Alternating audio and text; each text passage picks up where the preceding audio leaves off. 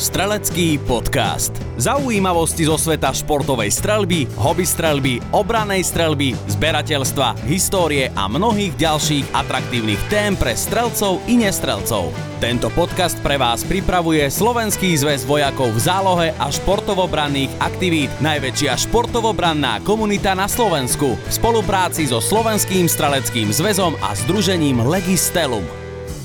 Vítajte pri počúvaní premiérového dielu nového streleckého podcastu.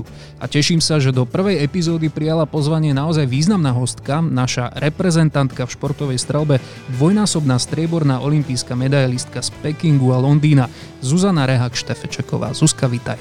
Ahoj. Strelecký podcast. Som veľmi rád, že si si na náš rozhovor našla čas, a to preto, lebo už zajtra odlietaš na súťaž. Bude to v Chorvátsku, ak sa nemýlim? Áno, ideme do Osijeka a neletíme, ale ideme autom, lebo je to len nejakých štyristopäťdesiat kilometrov. A o mesiac tam máme majstrovstvá Európy a vlastne prišla pozvánka teraz na Grand Prix Osijek viac menej vyskúšať si strelnicu znova, mm-hmm. pretože bola som tam naposledy, jeden, jeden jediný raz som tam bola na majstrovstvách Európy, myslím, že dvetisíctrinásť. A vtedy som si povedala, že ak sa bude dať, tak už sa tam v živote nevrátim, ale idem to... To bolo strašne zle, sa mi tam strieľalo. Mm-hmm. A idem teraz zistiť, či už som sa niečo naučila medzi tým. Teraz si mi aj celkom dobre nahrala s tou dopravou, lebo pre nás laikov je ťažké predstaviť si, ako sa vlastne taká technika, ktorá všetko sa musí prevážať a napríklad aj materiál a samozrejme aj samotné zbranie, ako sa to vlastne prepravuje. Keď takto idete autom, tak nestáva sa niekedy, že vás odstavia policajti a pozerajú sa na vás, že akože čo to sú za pašeráci? No autom je to jednoduchšie, pretože chytím, ten môj kufrík má nejaký meter krát štyridsať, alebo osemdesiat krát štyridsať krát desať, čiže to je fakt kufrík. Mm-hmm. A to hodím len do auta, medzi batožinu, alebo teda snažíme sa čo najďalej, od, keď sa otvorí kufor, aby to bolo čo najhlbšie, keby náhodou nás chceli vykradnúť, aby až tak ďaleko nehľadali. A náboje takisto. No a tak na hraniciach, tým, že sme v Európskej únii, tak máme európske zbrojaky. Takže väčšinou už je to vďaka Bohu také, že už to nemusíme možno ani nahlasovať. Z Ukrajiny napríklad do Srbska musíme nahlasovať dopredu. Tam sa na hraniciach kontrolujú zbrane, vypisujú sa papiere. Ale takto väčšinou, priznám sa, že minulý rok sme boli v, v júli v Chorvátsku a nenahlasovala som zbraň vôbec na hraniciach. Takže, ale keby ma aj zastavili, tak máme eurozbrojak, čo tým pádom môžem jazdiť po celej Európe. Mm. A keď, liet, keď lietame, tak to už je trošku horšie, lebo vlastne my sa čekujeme na bulky luggage, čiže na veľkorozmerné batožiny väčšinou vo Viedni. A keď nám ček, samozrejme puška musí byť nahlásená dopredu na leteckej spoločnosti. A vlastne keď sa čekujeme, tak prichádzajú policajti, kontrolujú čísla zbraní, porovnávajú čísla zbrane, čo mám v eurozbrojaku a čo je vlastne na zbrani vyrazené číslo, že či sa to zhoduje. A takisto potom vlastne, keď priletíme do cieľa, tak tam je znova kontrola, lebo tam sa dopredu, dajme tomu, teraz sme leteli do Indie, tak do Indie sa posielajú oficiálne papiere, kde vlastne je napísané, že ja pocestujem s touto zbraňou a s takým výrobným číslom. No takže prídem do, do Indie, musím otvoriť ten kufrík a ukázať im, že vlastne áno, pricestovala som s tou bra- zbraňou, ktorú som nahlásila. Čo sa týka streliva, tak to je také komplikovanejšie, lebo tak my, no, ja keby som si mala zobrať so sebou všetko strelivo, čo potrebujem na pretek, tak je to nejakých tridsať kilogramov, ale dovolené máme len päť kilogramov na zbraň. Mm-hmm. Takže väčšinou sa to buď tak nejako skladá, že sa nesú náboje len jednému športovcovi a nesú ich všetci, čiže vtedy sa tá kapacita splní. Alebo ďalšia vec je možnosť mať vlastne teraz do Talianska mi dovezú náboje priamo od výrobcu. Aj na majstrovstvá Európy mi privezú náboje, takisto na olympiádu mi privezú oni náboje, takže je to jednoduchšie. Ako to vlastne teraz vyzerá na súťažiach, čo sa bezpečnostných opatrení týka? Predpokladám, že kvôli korone sa toho muselo zmeniť veľa. Sú aj veci, ktoré ťa vyslovene vyrušujú pri výkone toho, čo tam ty chceš dosiahnuť, že niekedy si možno povieš, no tak toto by nemuselo byť a možno, že tá medaila by bola bližšie? Akože ono viac sa, niečo sa napíše, niečo je reálne, takže mali sme možnosť tento rok zažiť Egypt a Indiu a vlastne všade to, dá sa povedať to isté, každých sedemdesiatdva hodín nás testujú, musíme vlastne absolvovať pred súťažou, musíme mať test spravený, samozrejme odchádzame, lebo už vo Viedni vás kontrolujú, či pri check-ine, či máte pé cé er test so sebou, takže vlastne pé cé er test je pred odletom. V Indii bol priamo na letisku druhý a po sedemdesiat, vždy po sedemdesiatdva hodinách je testovanie, mm-hmm. ktoré musíme absolvovať. Keď ho nemám absolvované, nemám výsledok, nemôžem nastúpiť na štart. A Potom vlastne takisto máme testovanie pred odchodom, lebo zase Slováci vyžadujú papiere, keď sa vraciame domov, negatívne testy. Takže som tu tak rátala, že máme nejakých uh, asi tridsaťosem testov za sebou od septembra. Takže pre mňa je to táto vec, že toto by som už teda absolvovať nemusela. Ale keď to k tomu patrí, nedá, nedá sa s tým nič robiť. A, ale už potom vlastne v rámci súťaže u nás až taký veľký rozdiel nie je, že jasné, že sú tam teda dezinfekčné prostriedky, ale tak priznám sa, že ja nastupujem na položku v rukaviciach. Takých, čo mi vlastne tršia len konce prstov, takže ja to nevyužívam vôbec. A je tam, čo mne osobne chýba, tak je tam menej toho fyzického kontaktu s ostatnými športovcami, že každý naozaj sa snaží držať si ten odstup, zdravíme sa ťuknutím pesťou, žiadne objímačky, takže to je také, čo mne ako babe možno chýba. Mhm. Ty si sa po Egypte vyjadrila, že si nemala zo seba najlepší pocit. Potom prišlo na Idylii a tam sa ti podarilo zvíťaziť na svetovom pohári. Takže čo sa týka formy a celkovo nejakej psychickej pohody, už je všetko tak, ako má byť? No to uvidíme teraz v Osieku. Čiže počkaj, ty vlastne po každom jednom závode nastupuje nejaký nový proces, kedy sa opäť začínaš tak trochu cítiť neisto, alebo ako to máš? Uh, nie, väčšinou normálna sezóna začína začať niekedy v strede februára, keď ideme rovno do, do Kataru. Uh-huh. A potom každý víkend, alebo každý druhý víkend máme nejaké preteky. Teraz máme sezónu takú, že uh, prvý, prvá súťaž bola vlastne v Egypte, potom nebolo nič, potom bolo New Delhi a odvtedy zase nebolo nič. To znamená, že že tá, sú, tá, tá súťaž a tréning je niečo úplne iné. Mm-hmm. Ale ten uh, málo máme súťaži. Málo súťažíme, preto aj teraz napríklad vznikol tento Osijek, tak sme si povedali, že okay, akákoľvek súťaž je teraz dobrá, pretože ani na Slovensku sa nesúťaží. V okolitých krajinách je problém so, so súťažami. Takže uh, toto mne osobne veľmi chýba, že vlastne chýba nám tam tá kontinuita tých pretekov, že aj keď je to len Grand Prix Trnava, alebo teda jarný pohár tu v Trnave, tak je to predsa len nejaká súťaž. Kdežto teraz máme vlastne nejaké dve súťaže za sebou a to už je koniec apríla. Takže mne tá súť, súťažná sezóna reálne chýba. A tak to, a medzi tým tie tréningy, no, tréning je jedna vec, súťaž je druhá vec a ďalšia vec, aj keď natrénujem a nezvládnem to psychicky na súťaži, tak proste pre mňa je dôležitá súťaž, súťaž, súťaž. No a do akej miery práve tá psychika vplýva na konečné výsledky strelca? V čom ťa dokáže napríklad rozhodiť niečo priamo na súťaži? Moja vlastná hlava na deväťdesiatdeväť percent. Môžeš nám urobiť teraz takú exkurziu do nej, že ako to vyzerá? Ty keď si sústredená predtým, ako ide strieľať, tak čo zrazu si všimneš niečo, čo ťa vyruší, alebo vtedy už máš úplne klapky a zorným polom to nemôže byť, ale len si spomenieš na niečo, čím ťa niekto naštval napríklad včera alebo pred týždňom, alebo ako to máš? No u nás je to skôr také, že viac menej dobre človek odohráva ten, tú, tú položku, čo je tých mm-hmm. dvadsaťpäť terčov. Je vlastne celý čas ticho, pretože nemôžeme sa rozprávať so, so susednými strelcami a podobne, takže sa vlastne všetko odohráva v mojej vlastnej hlave. A ono je to, všetko závisí, ja neviem, od toho nastavenia, že ja to nemám vždy presne, že proste dvadsaťpäť minút neviem, čo sa okolo mňa dialo. Uh, áno, stáva sa mi aj také, to nazývame, že teda moderne, že flow, čiže dostanem sa do takého stavu, že naozaj ten, tá položka ide tak sama od seba, že proste je to tak celé plynie a ja tam síce fyzicky som, ale proste nejako to neovplyvňujem. No ale potom prídu také položky, že dvadsaťpäť terčov, dvadsaťpäť minút a my máme vlastne dvanásť sekúnd od výstrelu kolegyne vedľa do môjho výstrelu. Ja hovorím, že keď zavriem pušku, založím ju do pleca a začnem sa dívať, tak mám asi možno, že tri sekundy. A ja vtedy by som mohla študovať jadrovú fyziku, jak mi dokáže hlava fungovať, lebo to je, že mám nabité obidva náboje, dobre som si založila, dobre pozerám, uh, dám si tú horálku po položke. Nemala som si dávať tú bublinkavú vodu. A toto sú všetko veci, ktoré mne dokážu ísť počas toho. Alebo že založím, hovorím si, mala som predtým duplu. To znamená, strelila som ho na druhú ranu. A vtedy rozmýšľam, že OK, nevadí, nero, nerieš to. Alebo teda, že ko, už som päť terčov po sebe strelila na, na jednu ranu. Mala by si si zaduplovať. Toto je väčšinou myšlienka, ktorá ma vždy stojí nulu v tom terči. Mhm. Ale proste kde tu vždy to tak nejako príde do tej hlavy a A tak ako ja hovorím, potom zase sa snažím, že po každej tej chybe sa povedať, že OK, tak chyba je tu pre každého, nikto tu nejde pre spraviť stodvadsaťpäť zo stodvadsaťpäť, aj keď sa to podarí niekomu niekedy, ale proste vždy každá tá chyba na niekoho príde. Na akej úrovni je mentálny coaching pre strelcov a športovcov všeobecne na Slovensku? Lebo predpokladám, že pre niečo takéto je potrebné mať niekoho, kto ťa dokáže aj trochu viesť, usmerniť, upokojiť, dať nejaké cviky a odporúčania. Uh, áno, ale myslím si, že na toto ti odpovie asi niekto ďalší v tomto podcaste, lebo ja som, ja nemám mentálneho kouča. Mm-hmm. Čiže sama sebe si mentálna koučka. Áno, ale je to skôr také, že nikdy som s nikým nespolupracovala. Nikdy som sa nikomu takto neotvorila, ale zase na druhú stranu veľa sa rozprávame s trénerom, veľa sa rozprávame s lekárom. U nás väčšinou chodí s nami uh, Wilbert Rechabaren.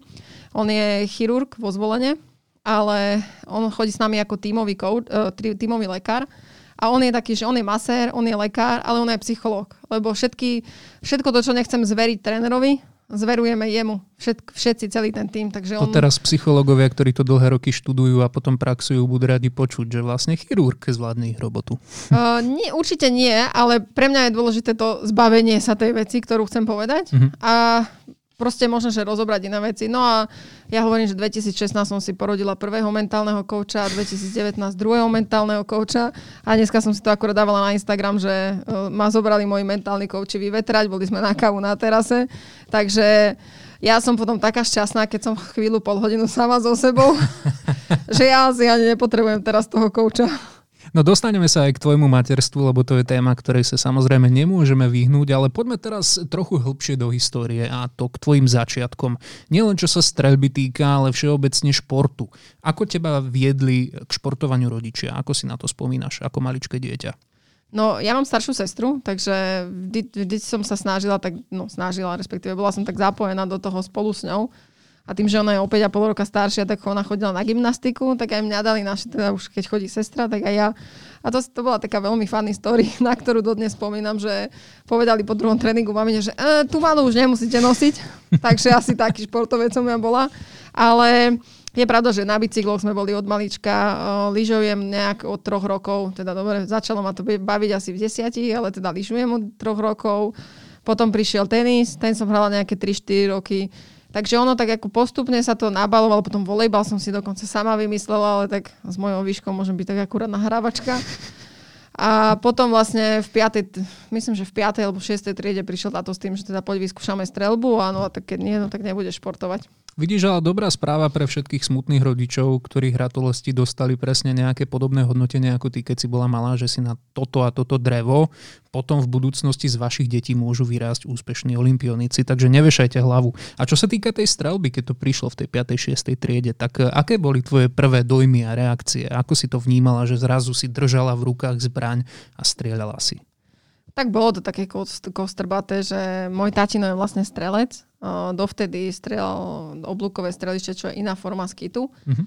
A takže vlastne ja som t- tento šport poznala od narodenia. Mám prvé fotky, som mala asi tri štvrte roka, keď som bola na strelnici, lebo tak niekto chodí na ryby a niekto chodí na strelnicu. No tak môj táto chodil na strelnicu. Takže my ja som vlastne celé tie víkendy sme trávili tam. Bola to pre nás úplne bežná súčasť dňa. Ale tak nikdy sme sa na tým nezamýšľali, že by som to reálne raz mohla robiť. A nebodaj akože na takejto úrovni. No ale tak potom prišiel ten vek, že už som bola aj dosť veľká na to, že už som aj narastla, aj silu som mala. No a tak si povedal táto, že dobre, však vyskúšajme to. A jasné, že bolo to také, že strieľali sme v Nitre pod Ľubkou, tá strelnica už neexistuje. A to bolo také, že vtedy sme naložili... Nedeľu ráno sme vyrazili, naložili sme frajera mojej sestry, ktorý musel naťahovať ručne mašinu, aby som si ja mohla vystreliť. Musela som kričať cez celé cez celé strelište, že vysoká, daj, lebo v tej vysokej niekto sedel a pustil tú mašinu a musela som dostatočne kričať, aby to bolo počuť až dovnútra. Takže to boli také, ale také milé začiatky, keď si takto na to spomínam, že bolo to fajn, ale čo bolo zase nevýhoda, že uh, tým, že táto bol môj tréner, tak sme mali streľbu doma uh, aj v polievke. Čiže non-stop ťa sekíroval, užíval si to. Áno, dá sa to tak povedať, bolo to také, že o siedmej budeš v posteli, lebo zajtra ráno idem na súťaž. Tak som mm. ležala od siedmej do tri štyri desať v posteli, pretáčala som očami, mala som nervy, ale tak hovorím, že už teraz sú to len spomienky a jasná, nebudem o svoje deti tak sekírovať. Ale keď spomínaš tie prvé súťaže, tak znie to až komicky, aj po technickej stránke, tu sa asi museli veci poriadne posunúť do dnešných čias. V čom všetkom vidíš také tie najväčšie rozdiely medzi obdobím, kedy si začínala a rokom dvetisícdvadsaťjeden? No, poviem to tak, neznie to úplne asi tak pozitívne, ale za tých dvadsaťšesť rokov, čo strieľam, až také posuny vpred neprišli. Mm-hmm.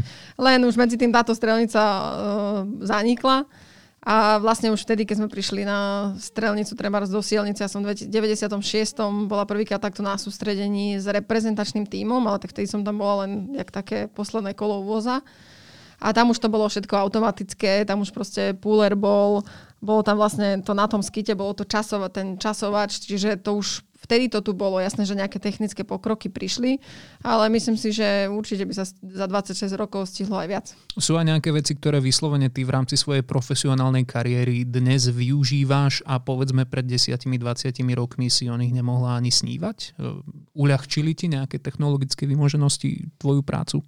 Priznám sa, že teraz si ma trochu zaskočil, rozmýšľam, že čo by som ti povedala, ale asi nie, pretože u nás je to čo o, o strelive, o, na, o puške a o tom vybavení, čo sa týka, že okuliare, tlmiče, vesta.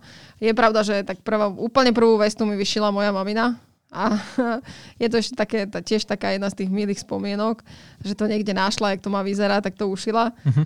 A za čo je teraz ďakujem. A myslím, bolo to že aj ju... tak, že si ju nosila najprv, že staršia sestra až potom ty?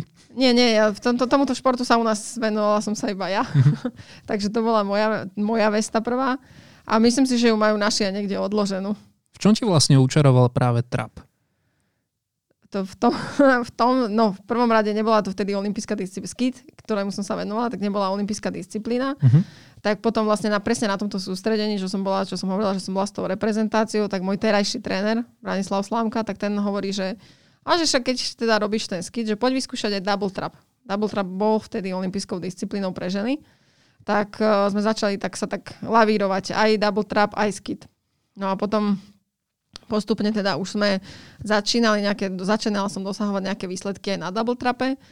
A tým, že skid naozaj nebol olympijskou disciplínou, tak uh, sme sa viac ťahali k tomu double trapu, čo sa teda môjmu tatinovi až tak moc nepačilo vtedy. Ale potom sme sa tak nejako dohodli, že OK, tak double trap a už sme potom k tomu double trapu pri, pri, pridružili aj trap. No a zase potom zrušili double trap ako olympijskú disciplínu, takže som vlastne prešla na čisto na trap. Inak je mi jasné, že táto otázka, ktorú ti teraz položím, ťa nepoteší, lebo je dosť taká základná, ale myslíme na to, že podobne ako ja, aj medzi našimi poslucháčmi sú aj laici, ktorí sa až tak nevyznajú. Tak skúsme vlastne trochu opísať, o čom ten trap je a hlavne v čom je ten základný rozdiel medzi trapom a skítom, okrem toho, že teda v skíte súťaží ďalšia naša úspešná olympionička Danka Barteková. Ja sa už teraz teším na to, jak ti to vysvetlí potom ona. Ale tak pomená to základné vlastne trap. Uh, úplne základná vec je, máme päť stanovišť, ktoré sú, ktoré každé to stanovište máme jeden krát jeden meter a máme týchto stanoviští päť vedľa seba, to znamená, že šta, stanovište, medzera, stanovište, medzera, stanovište, medzera, stanovište. A šieste stanovište je vlastne takéto prechodné, to je za jednotkou, dá sa povedať. No a pointa je, že pätnásť metrov pred týmito stanovišťami v zemi je zakopaných pätnásť mašín, to znamená päť stanovišť, pätnásť mašín, čiže na každé jedno stanovište je koľko mašín? Prečo sa ma pýtaš? Že či dávaš pozor. Normálne slovnú úlohu tu dostanem od teba. Tak som sa zapozeral, no. Bože. Takže päť stano- na každé stanovište mám tri mašiny. Predo mnou... Matika mi nikdy nešla. No, nedáva pozor. Nedočítal do slovnú úlohu až do konca. Čiže na každé stanovište mám tri mašiny. Uh, jedna mašina vrhá terč doprava, jedna rovno, jedna doľava. Čiže vlastne ja, sa, ja prídem na to stanovište, nabijem si dva náboje, to je ďalší rozdiel oproti skitu, pretože ja mám na jeden terč dva náboje v základnej časti. Takže nabijem si dva náboje, zavriem pušku, založím do pleca, pred tým stanovišťom stojí mikrofón, ktorý na môj hlasový povel, väčšinou je to A. Uh, môže to byť aj B? Môže to byť aj B, O, U, väčšinou sú to samohlasky, aby to dobre zachytil ten mikrofón. Takže on na môj hlasový povel vlastne vypustí jednu z tých troch mašín. Ja v prvých niekoľkých kolách neviem, ktorá mašina. Čiže ja sa postavím a ja neviem, že či ten terč pôjde doprava, doľava rovno. Uh-huh. Čiže je to vlastne intuitívne. No dobre, vystrelím jeden náboj, dva náboje, trafím, chybím, dajme tomu trafím, otvorím pušku, vyhodím náboje a čakám lež strelkyne na stanovišti číslo dva vystrelí. To urobí to isté, čo ja. A vlastne vtedy sa presúvam na jej miesto. Ona čaká, lež odstrelí trojka a presúvame sa. Čiže to je také, také rotačné. A vlastne z päťky sa strelkyňa presúva a medzi tým už na jednotku nastupuje strelkyňa číslo šesť. Mm. A takto sa vlastne, ja si obídem týchto päť stanovišť, presúvam sa znova, päť krát si obídem týchto päť stanovišť. Takže teoreticky, ja už štvrtýkrát, keď sa postavím na stanovište číslo jeden a viem, že dvakrát mi pravák letel, tak už mi nepoletí. Lebo vždy sú to, že dva praváky, dva ľaváky a jeden rovný. Čiže no tak ono... vidíš, tak ono sa ti to teraz vlastne podarilo celkom vysvetliť, aj si to prežila, ešte sa ti aj podarilo urobiť zo mňa zlého poslucháča, takže ďakujem ti veľmi pekne. Ale počkaj, na finále už máme iba jeden náboj. To už je len hoba alebo trop. No dobre, A keď som spomenul tú Danku Bartekovú, tak čo vy dve? Nejaká rivalita tam je? Určite, áno, aj keď my sa tvárime, že nie, ale tak je to rivalita podľa mňa len v tom, že kto má koľko medailí a komu sa jak zadarí, ale akože myslím, že rivalita, rivalita tam určite není. A je to podľa mňa veľmi dobré, že ja som prešla na traba, ona sa môže venovať skitu, lebo každá sme dobrá v tom svojom a nemusíme sa byť o to, kto pôjde na olympiádu. Mhm. Keby som mal teraz vymenovávať všetky tvoje úspechy na majstrovstvách sveta, majstrovstvách Európy a všetkých možných súťažiach, tak si ideš dať kávičku a som rád, že si to aj sama tak zdravo uvedomuješ, vieš, že je dôležité asi pre strelkyňu a strelca mať svoje sebavedomie, ale tak predsa len iste spomedzi tých všetkých úspechov máš také, na ktoré nikdy nezabudneš. A je jasné, že teraz môžeme asi olympiádu odložiť bokom, lebo to je úspech obrovský a sám o sebe, ale ak si máš spomenúť na možno nejakú súťaž, možno aj menej, menšieho významu, teda, tak mala si niečo, na čo spomínaš dodnes, že, že to bolo krásne a že si rada, že sa ti to podarilo možno vyhrať alebo sa umiestniť? Tak úplne, že najtop top výsledok pre mňa bol, nedáme tú olympiádu preč, dáme ju naspäť, dvetisícdvanásť v Londýne, pretože som tam mala celú rodinu. Ja som tam mala dvadsaťpäť členný fanklub, uh-huh. To boli akože rodina a kamoši a to bolo pre mňa takéto, že to, to gro takéto toho feelingu, že mohli to zažiť, mohli byť pri tom. Akože mne sa strašne páčilo pre tou súťažou, že oni mi napísali, že to je jedno, jak to zajtra dopadne, že tešíme sa, že tu môžeme byť akokoľvek. Takže to bolo úplne taká top, top. A teraz vlastne také druhé top, asi čo som si povedala, že som o takomto niečo som ani nevedela snívať, nie to som myslela, myslieť, že to zrealizujeme. Tak dvetisícosemnásť som vlastne vyhrala majstrovstvá sveta. A na druhý deň sme s Erikom získali ešte uh, vlastne získ, t- titul majstrov sveta v mix trape. Mm-hmm. Čiže vlastne a získali sme, Erik sam ešte bol druhý na majstrovstvách sveta, čiže vlastne my sme z tých majstrovstiev sveta odnáša, odnášali štyri miestenky teraz do Tokia. Čím to je, že u nás na Slovensku v takej malej krajine je strelecký šport tak úspešný podľa teba? Priznám sa, že úplne takto to neviem, ale u nás uh, tento šport je dedičný. Ja mm-hmm. poznám len strašne malinko strelcov, ktorí prišli na strelnicu s tým, že hej, videli sme to v telke a chceme si to vyskúšať, poznám asi jedného. A všetci tí ostatní sú takí, že otec, starý otec, strýko, buď poluje, alebo čiže priamo konkrétne. Čiže ak by som to mal teraz tak odľahčiť, tak za našich úspešných strelcov môžeme ďakovať detkom poľovníkom, hej? Uh, áno, genetike. Mm-hmm. Že sa to tu traduje tento šport. Teraz položím otázku ja tebe, ak môžem takú testovaciu. Za čo by si si ešte zaslúžila medailu? Za moje úžasné dve deti. No vidíš to, trafila si. No jasné, tak všetci to o tebe vieme. Ty si, uh, to sa nedá povedať, že matka roka, možno matka desaťročia na Slovensku, lebo však povedz mi, ako sa to dá stíhať uh, prípravu, súťaže, ísť nás reprezentovať teraz na olympiádu v Tokiu uh, v plnom nasadení, k tomu dve deti, k tomu manžel, my chlapi vieme byť občas tiež deti. Uh, aké to je u teba? Povedz, ako to vyzerá v domácnosti olympioničky, ktorá musí bojovať na dvoch frontoch? No myslím si, že teraz v tomto momente by tu mal sedieť môj muž, ktorý je teraz zavretý s deťmi v aute, lebo ma čaká tuto pred štúdiom. Takže najväčšia vďaka patrí určite jemu a našim rodinám, lebo teda našim mojim svokrovcom, mojim rodičom, všetkým mojim rodičom, lebo ja ich mám tak viac. A tak jasné, že tuto doma na Slovensku v kuchyni som mama. A ja, som, ja hovorím, že ja mám také, také dva životy. Že š, život športovca, to je taký, že sadám do lietadla a odlietam niekam na súťaž. Uh-huh. A potom život mami, to je, keď nasadám do lietadla z toho preteku a vraciam sa domov. A život manželky teda samozrejme k tomu. A ja hovorím, že každá jedna mama, ktorá robí, popri tom, že je mama, dokazuje to isté, čo dokazujem ja, len ja chodím na služobky trošku nadlhšie. A tak u nás to funguje tak momentálne, našťastie už druhý týždeň chodíme do škôlky na tán, takže ráno ho zavezem do škôlky, prejdem sa pešo domov, to je moja tichá polhodinka dňa, už potom žiadnu inú tichú polhodinku dňa nemám. Iba na strelnici možno. Možno. T- tie tri sekundy. Plus, minus, aj to ešte tá hlava dosť rieši. No a potom vlastne zoberiem mladšieho syna, uh, ideme cvičiť, chodím väčšinou cvičiť tak, že chodia tam aj iné mamičky s deťmi, alebo teda chodím tak, že mám možnosť trénovať aj s menším synom, že trenérka mi ukáže, že čo mám robiť a ona potom uh, sa s ním hrá hokej a podobné veci. Takže ja ho, aj, aj jeho, tak ako toho staršieho vlečiem všade so sebou, až kým teda nenastúpi tiež do škôlky. No a na strelnici je to tak podobne, že vlastne my prídeme na strelnicu a všetci už vedia, že správcovia musia vyťahovať traktor, vlečku, prípadne nejakú kosačku alebo niečo podobné, aby tie deti zabavili. A to som strašne rada, že napríklad v Sielnici, na Strelnici máme skvelého správcu, ktorý je už dopredu zmierený s tým, keď prichádzame aj ja, aj Janka Špotáková, že OK, tak traktor teraz bude dva dni vrčať a budeme sa na traktore voziť a ja neviem, kalajú drevo a všelijaké možné programy im vyrábajú. Takže vždy je to ten stav okolo, ktorý na tej Strelnici je spolu s nimi. Keď materstvo prišlo, nebol to pre teba tak trochu aj strach? Neuvažovala si o tom, že čo teraz s kariérou a nemala si z toho tak trošku aj úzkosť možno? No jedinú úzkosť som mala pred porodom, že čo s tým potom?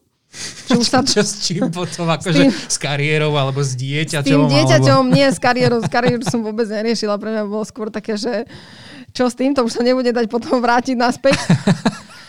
Takže to sme mali, tak to som mala. A to som mala aj pred druhým porodom, že OK, že s tým jedným sme sa to už ako tak naučili a teraz ako do toho zapojíme to druhé. Mm-hmm. Takže ten stres o kariéru nebol v, tej, v, týchto, v tejto fáze ani raz.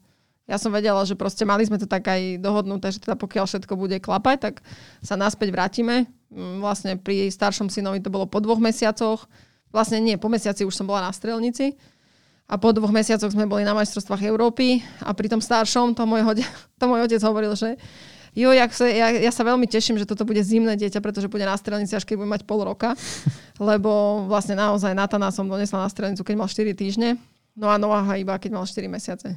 Ako to bolo s prípravou počas pandémie? Predpokladám, že keďže si nemohla chodiť do telocviční klasicky tak, ako to máš rada, tak musela si cvičiť aj doma a asi dáš sa do nejakého plenku a do minútky po tebe lozí nejaké dieťa, či?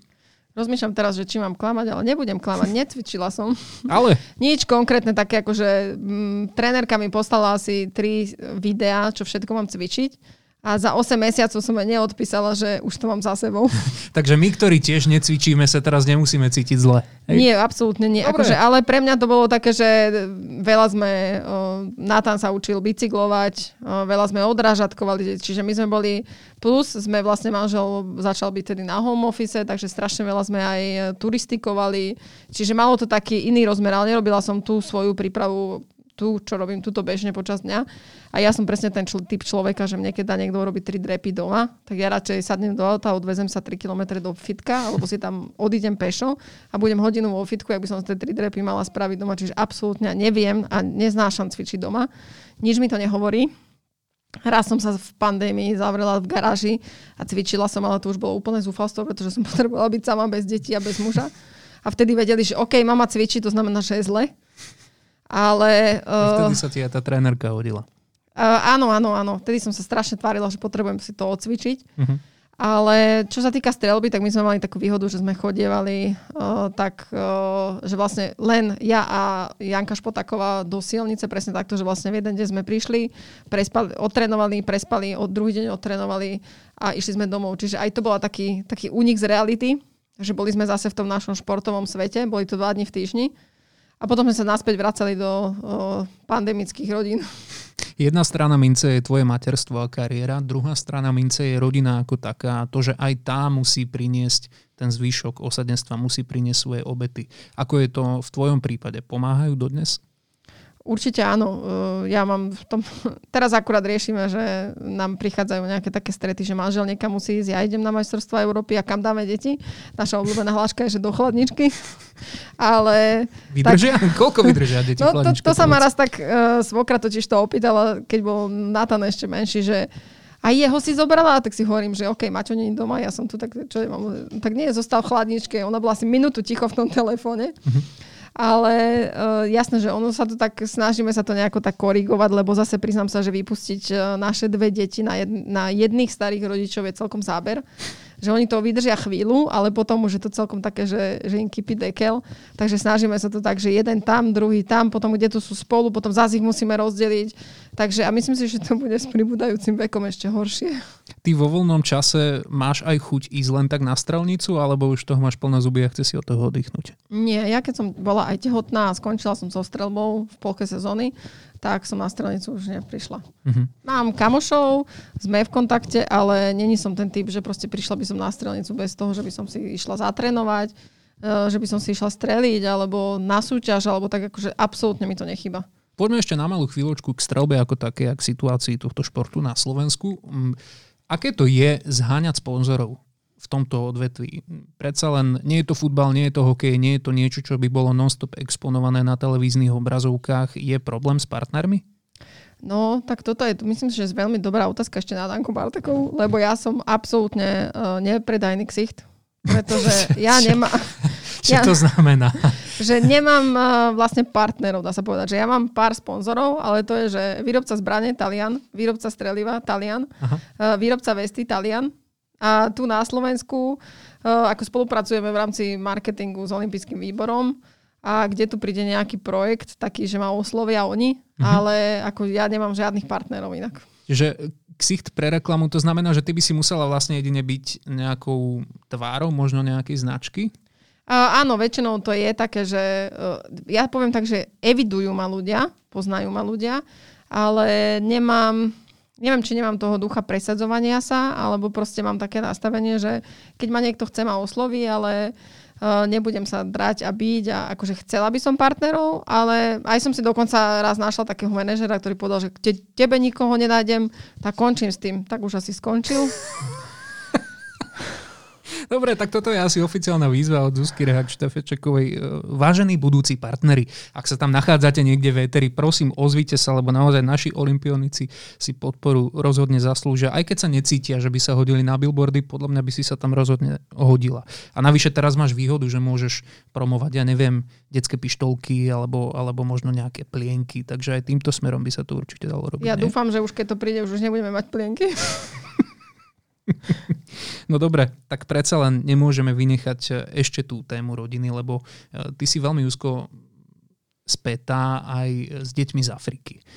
Jednak pomáhaš tvojej sestre v jej charitatívnych činnostiach a je tam toho veľa viac, čím si previazaná, tak bude asi najkrajšie, ak nám o tom povieš ty svojimi slovami. Uh, tak ja som sa vlastne v roku dvetisícpäť rozhodla študovať misijnú a charitatívnu prácu na, svet, na Svätej Alžbete. Uh-huh. No a tam sme vlastne mali hneď v takom, hneď v prvom ročníku také akože moja misia. A spolužiačka vlastne dala také, že oni vlastne adoptovali papierov, adoptovali chlapca z Afriky. Tak som si hneď tak naťukala tú stránku. Vybrala som si také, takého chalana, volal sa, že Alex. No a tak to bolo taká moja, taká, taký prvý kontakt, že vlastne podpora takéhoto... Uh, Vtedy ešte by som povedala, že bábatka, on mal možno že nejakých päť rokov. A to bolo v dvetisícpäť, medzi tým uh, už je na vysokej škole. A každoročne, priznám sa, že ja som veľa tých listov neposlala, ale teda každoročne mám od neho správu a teším sa z toho, že vlastne napreduje, postupuje, že som dala šancu uh, kvázi malému chlapcovi, aby mal nejakú budúcnosť. Mm-hmm. No a potom postupne kto sa k tomu priberalo ešte, že vlastne sestra si založila ten detský domov v Ugande. No a tiež to bolo tak vlastne, že najprv sme si tú Ruth takto papierovo adoptovali, no a potom tým, že mala som to takto úplne, že náblízko, tak uh, som tam vycestovala ešte vlastne dvetisícštrnásť v januári, to bolo asi na dva týždne. No a potom vlastne s manželom sme tam boli na svadobnej ceste, že som mu proste celý čas o tom rozprávala a povedala som si, že okej, že nechcem, aby o tom iba počúval z mojich rečí, ale že nech si to zažije, čo tá Afrika je. A mali sme tam aj kopu zážitkov, ale teším sa, že vlastne stále uh, napredujú, postupujú, budujú, majú čím ďalej tým viac detí, tá škola sa zväčšuje, majú aj viac detí v tom domove, čiže tam je, je tam veľa možností, ako napredovať, ale stojí to strašne veľa úsilia. Mhm. Nestretávaš sa občas s takou, nechcem povedať, že diskrimináciou, ale občas na Slovensku ľudia majú tendenciu, presne keď niekto urobí podobný charitatívny skutok, ktorý sa týka Afriky, tak prehadzovať to do tej roviny, že no a prečo nepomôžeš na Slovensku? Nestretla si sa niekedy s niečím takým? Keď som sa aj stretla, tak som povedala, že uh, uh, pomáhame na Slovensku. Uh-huh. Napríklad teraz je úžasný projekt, som objavila, viem, že je už asi dlhšie, ale pre mňa je to taká novinka o mami. To je vlastne baby, ktoré sa venujú malým deťom z rómskych komunít. A príde, príde mi to, na, už teraz ako pre mamu, je naozaj pravda, že to dieťa si nevyberá, do akej rodiny sa narodí. A taký istý uzliček, jak som si donesla ja, si donesie aj tá rómska mama.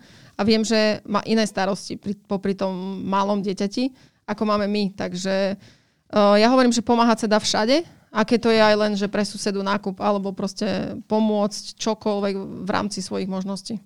Vie si predstaviť, že z tvojich detí by boli profesionálni strelci? Dúfam, že nie. Prečo? Uh, akože je to krásny šport, je to krásny život. Uh, robíte, robím to, čo ma baví. Som platená za to, čo, a rob, za to, že robím, čo ma baví. Nie všetci ľudia majú toto šťastie. Ale ja hovorím, že nech sú šťastní v tom, v čom, čo budú robiť, čokoľvek. Nani má momentálne vidinu od smetiara až po hasiča a policajta na zároveň. A hovorím, že radšej šťastný cukrár ako nešťastný vrcholový športovec.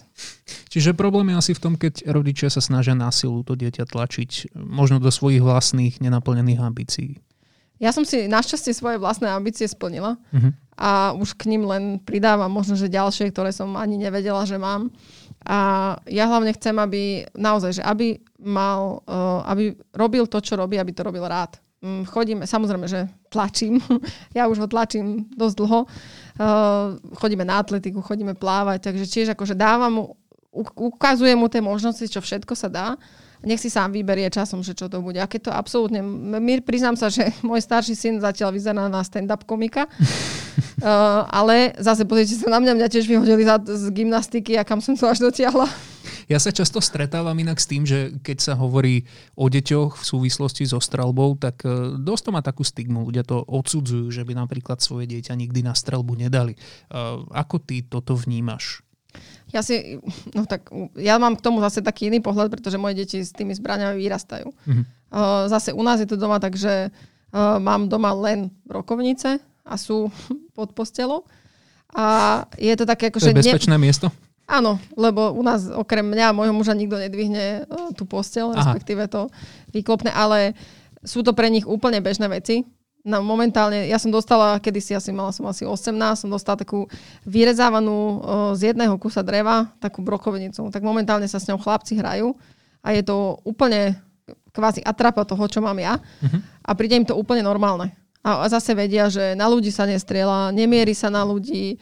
Proste tie, ja hovorím, že čím skôr tým deťom to ukážeme a vysvetlíme im tie pravidlá a zistím, zistia sami, ako to funguje.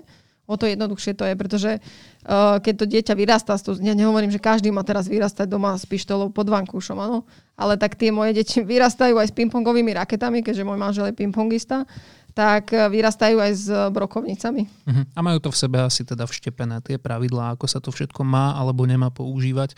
Čo sa týka možno už detí, ktoré sa aktívne venujú streľbe, tak čo to podľa teba v nich rozvíja? Aké schopnosti? Čo vnímajú inak? Alebo čo dokážu robiť inak ako deti, ktoré chodia na iné športy? Toto môžeš povedať napríklad aj zo svojich vlastných skúseností, keďže ako dieťa si si poskúšala športov naozaj habadej.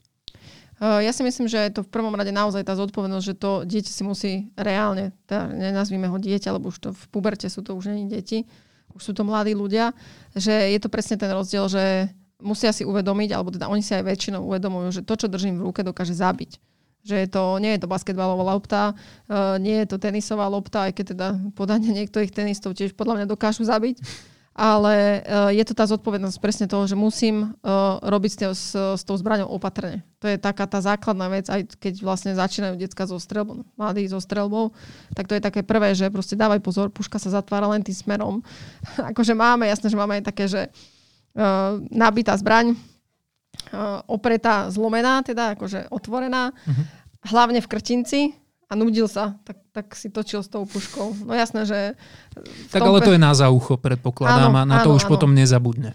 Áno, a to je presne také, že toto, to, toto ich učí tá, tá zodpovednosť a hlavne pre mňa osobne, keď som bola v tom veku, tak to bolo niečo zaujímavé, čo som robila, pretože povedali všetci, že a čo, že aký šport robí, že streľbu. Áno, vzduchovka, malorážka. To je také typické žena. Uh-huh. A ja, že nie, broková streľba na asfaltové terče, že wow. A ďalšia vec, že uh, ja som vlastne vyrastala v super kolektíve Jediná baba. Bola som s chalanmi. Uh, zanechalo to na mňa nejaké stopy. Ale bolo to naozaj... V druhom že... podcaste sa ťa opýtam, aké. Ale super bolo, že vlastne uh, tá komunita tých strelcov spolu žije. Že to je vlastne, ja som, tak, tak to bolo aj vtedy a teraz myslím, že je to dosť podobne, že vlastne my sme od pondelka do stredy boli v škole a od štvrtka do nedele sme boli v Sielnici na sústredení. A celý ten kolektív žil spolu, lenže my sme žili spolu kvázi aj tie tri dni, čo sme išli naspäť do tej školy, lebo sme proste uh, riešili veci, ktoré nám ušli a neviem čo podobne, ale už sme sa tešili na to, že štvrtok ráno sa dáme do auta a odchádzame na sústredko. A ja poviem, že v strednú školu ten, to preklenutie, u mňa zabezpečil ten kolektív, že som zostala pri tom športe. Lebo tie výsledky to není, že začnem strieľať a tie výsledky sú na druhý rok. Jedného dňa určite príde tá chvíľa, kedy si povieš, že stačilo. A že aj tá kariéra úspešnej olympioničky musí skončiť. Vieš si predstaviť, čo budeš robiť potom? To necháme na ten ďalší podcast. A čo naše nádeje? Tie sleduješ? Lebo určite musia byť nejaké strelkyne a strelci, ktorí sú pripravení už v mladom veku a teraz sa na nich ukazuje, že sú talentovaní a talentované a dokážu jedného dňa prebrať tú pomyselnú štafetu. A veľmi rada by som odpovedala, že áno, máme. Máme pár takých zaujímavých, nazveme to kúskov, ktorí by mohli zasvietiť už v juniorskej kategórii. U nás je, myslím, že naj- veľmi podstatné v tomto športe, aby vlastne si niečo dokázali už aj ako juniori. Mm-hmm. Uh, nejaké finále, nejaké pódiové umiestnenia na dôležitých súťažiach a vtedy to preklenutie do tých žien a mužov je o mnoho jednoduchšie. Pretože u nás je najväčší odbyt ľudí pri prechode v dvadsaťjeden rokov vlastne strieľame za dospelú kategóriu, čiže ženy, muži. No ale lenže vtedy začína vysoká škola, práca a teraz už je tam tá otázka, že zamestnanie nezamestnajú ma. Ja som zamestnaná na športovom centre polície vlastne od ukončenia strednej školy. Uh-huh. Takže ja som mala to šťastie, že boli výsledky a bolo miesto zamestnaným.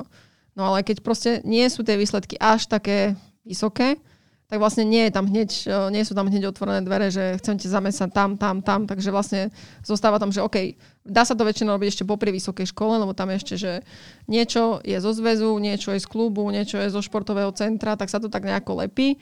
No a potom vlastne skončí vysoká škola a zostaneme na otázkach, že čo ďalej. Lebo zase nemôžem žiť na rodičoch do tridsaťsedem rokov. Takže najdôležitejšie podľa mňa je vlastne zasvietiť už ako junior a potom si to preniesť ľahšie do... Ja som napríklad v sedemnástich strelala už za ženy, mm-hmm. pretože som sa lepšie vedela konfrontovať so ženami ako mentálne s juniorkami. A ty si to ale povedala tak skromne, že máme pár tých iskričiek, tých nádejných talentov, že nie je ich až toľko. Prečo je to tak podľa teba? Chýba lepšia podpora od štátu, alebo v čom to vidíš? Uh, priznám sa, že uh, ja sa, odkedy som mama, nesledujem až tak veľmi dianie tuto v tých našich kruhoch. Veľakrát je tak, že oh, tento odkedy strieľa, že už ale dva roky. Ja, že, mm, OK, tak som sa s ním ešte nestretla. Uh, je tam, my sme, toto je vlastne veľakrát, teda neviem, či je to aj v iných disciplínach, ale u nás je to, v, teda v brokových disciplínach je to o ročníkoch. Že keď si vezmete ročník, kde osemdesiatštyri, čo bola, čo je aj Danka Barteková, Marián Kovačócy, ja, Dankina sestra Lenka, že vlastne to, boli, to bol ročník, kde myslím, Majo bol majster sveta, Danka bola niekoľkokrát majsterka Európy, sveta. A teraz vlastne pred nami bol, myslím, že ročník sedemdesiatpäť, uh-huh. to bol Erik Varga a Majo Filipovič. A ak som im pridala vek, tak sa ospravedlňujem. Uh, Není som si úplne istá, že aký sú ročník. A uh, po nás zatiaľ taký ten svietiaci, teraz veľmi, čo sa veľmi, veľmi teším, tak vlastne na Svetovom pohári v Indii Miško Slámka postúpil do finále. Miško má, myslím, dvadsaťpäť. A uh, takisto to trio uh, Filip Marinov, Aďo Drobny a Miško Slámka vlastne skončili druhý v družstvách. A aj keď tam, aj keď môže byť argument to, že nebolo tam až toľko krajín, ale mali veľmi vysoké čísla. A prvýkrát sa vlastne aj Aďo Drobný spolu so mnou získal prvú, miest, prvú medailu na Svetovom pohári. Spoločne získali prvú medailu. Čiže pre mňa je toto také, také veľké svetlo po tých... Lebo vlastne keď si vezmeme, že okrem týchto máme ďalších, že Erik Varga, Majo Kovačócy. A to sú už staršie ročníky. Dobre, Majo Kovačócy je môj ročník a vlastne Erik Varga je tá sedemdesiatpäťka. Mhm. Čiže a toto je taká na nás, taká to, takéto po nás, čo prišlo. Aké sú tvoje plány na rok dvetisícdvadsaťjeden? Ciele, ktoré by si chcela dosiahnuť? Momentálne Osijek. Je úplne prvé teraz, na čo zajtra odchádzame. Chcem zistiť, aká tá strelnica je, či to bol proste len v tom danom momente taký zlý pocit. Potom vlastne deviateho mája odchádzame na Svetový pohár do Talianska. Uh-huh. Potom vlastne na konci mája, začiatkom júna máme majstrovstvá Európy v Osijeku. No a potom ja by som mala mať také dlhšie cca mesačné sústredenie v Taliansku pred olympiádou a návrat krátko pred olympiádou a rýchlo odchod na olympiádu. So zlatou medailou. To nehovorím. Ale budeme držať palce, nech to je tak. Ja ti ďakujem veľmi pekne, že si si dnes našla čas a prišla do Streleckého podcastu. Ja ďakujem za pozvanie a teším sa na ten ďalší s niekým iným. Mojou hostkou bola Zuzana Rehák Štefečeková. Ahojte. Strelecký podcast. Tento podcast pre vás pripravuje Slovenský zväz vojakov v zálohe a športovobranných aktivít v spolupráci so Slovenským streleckým zväzom a združením Legis Telum.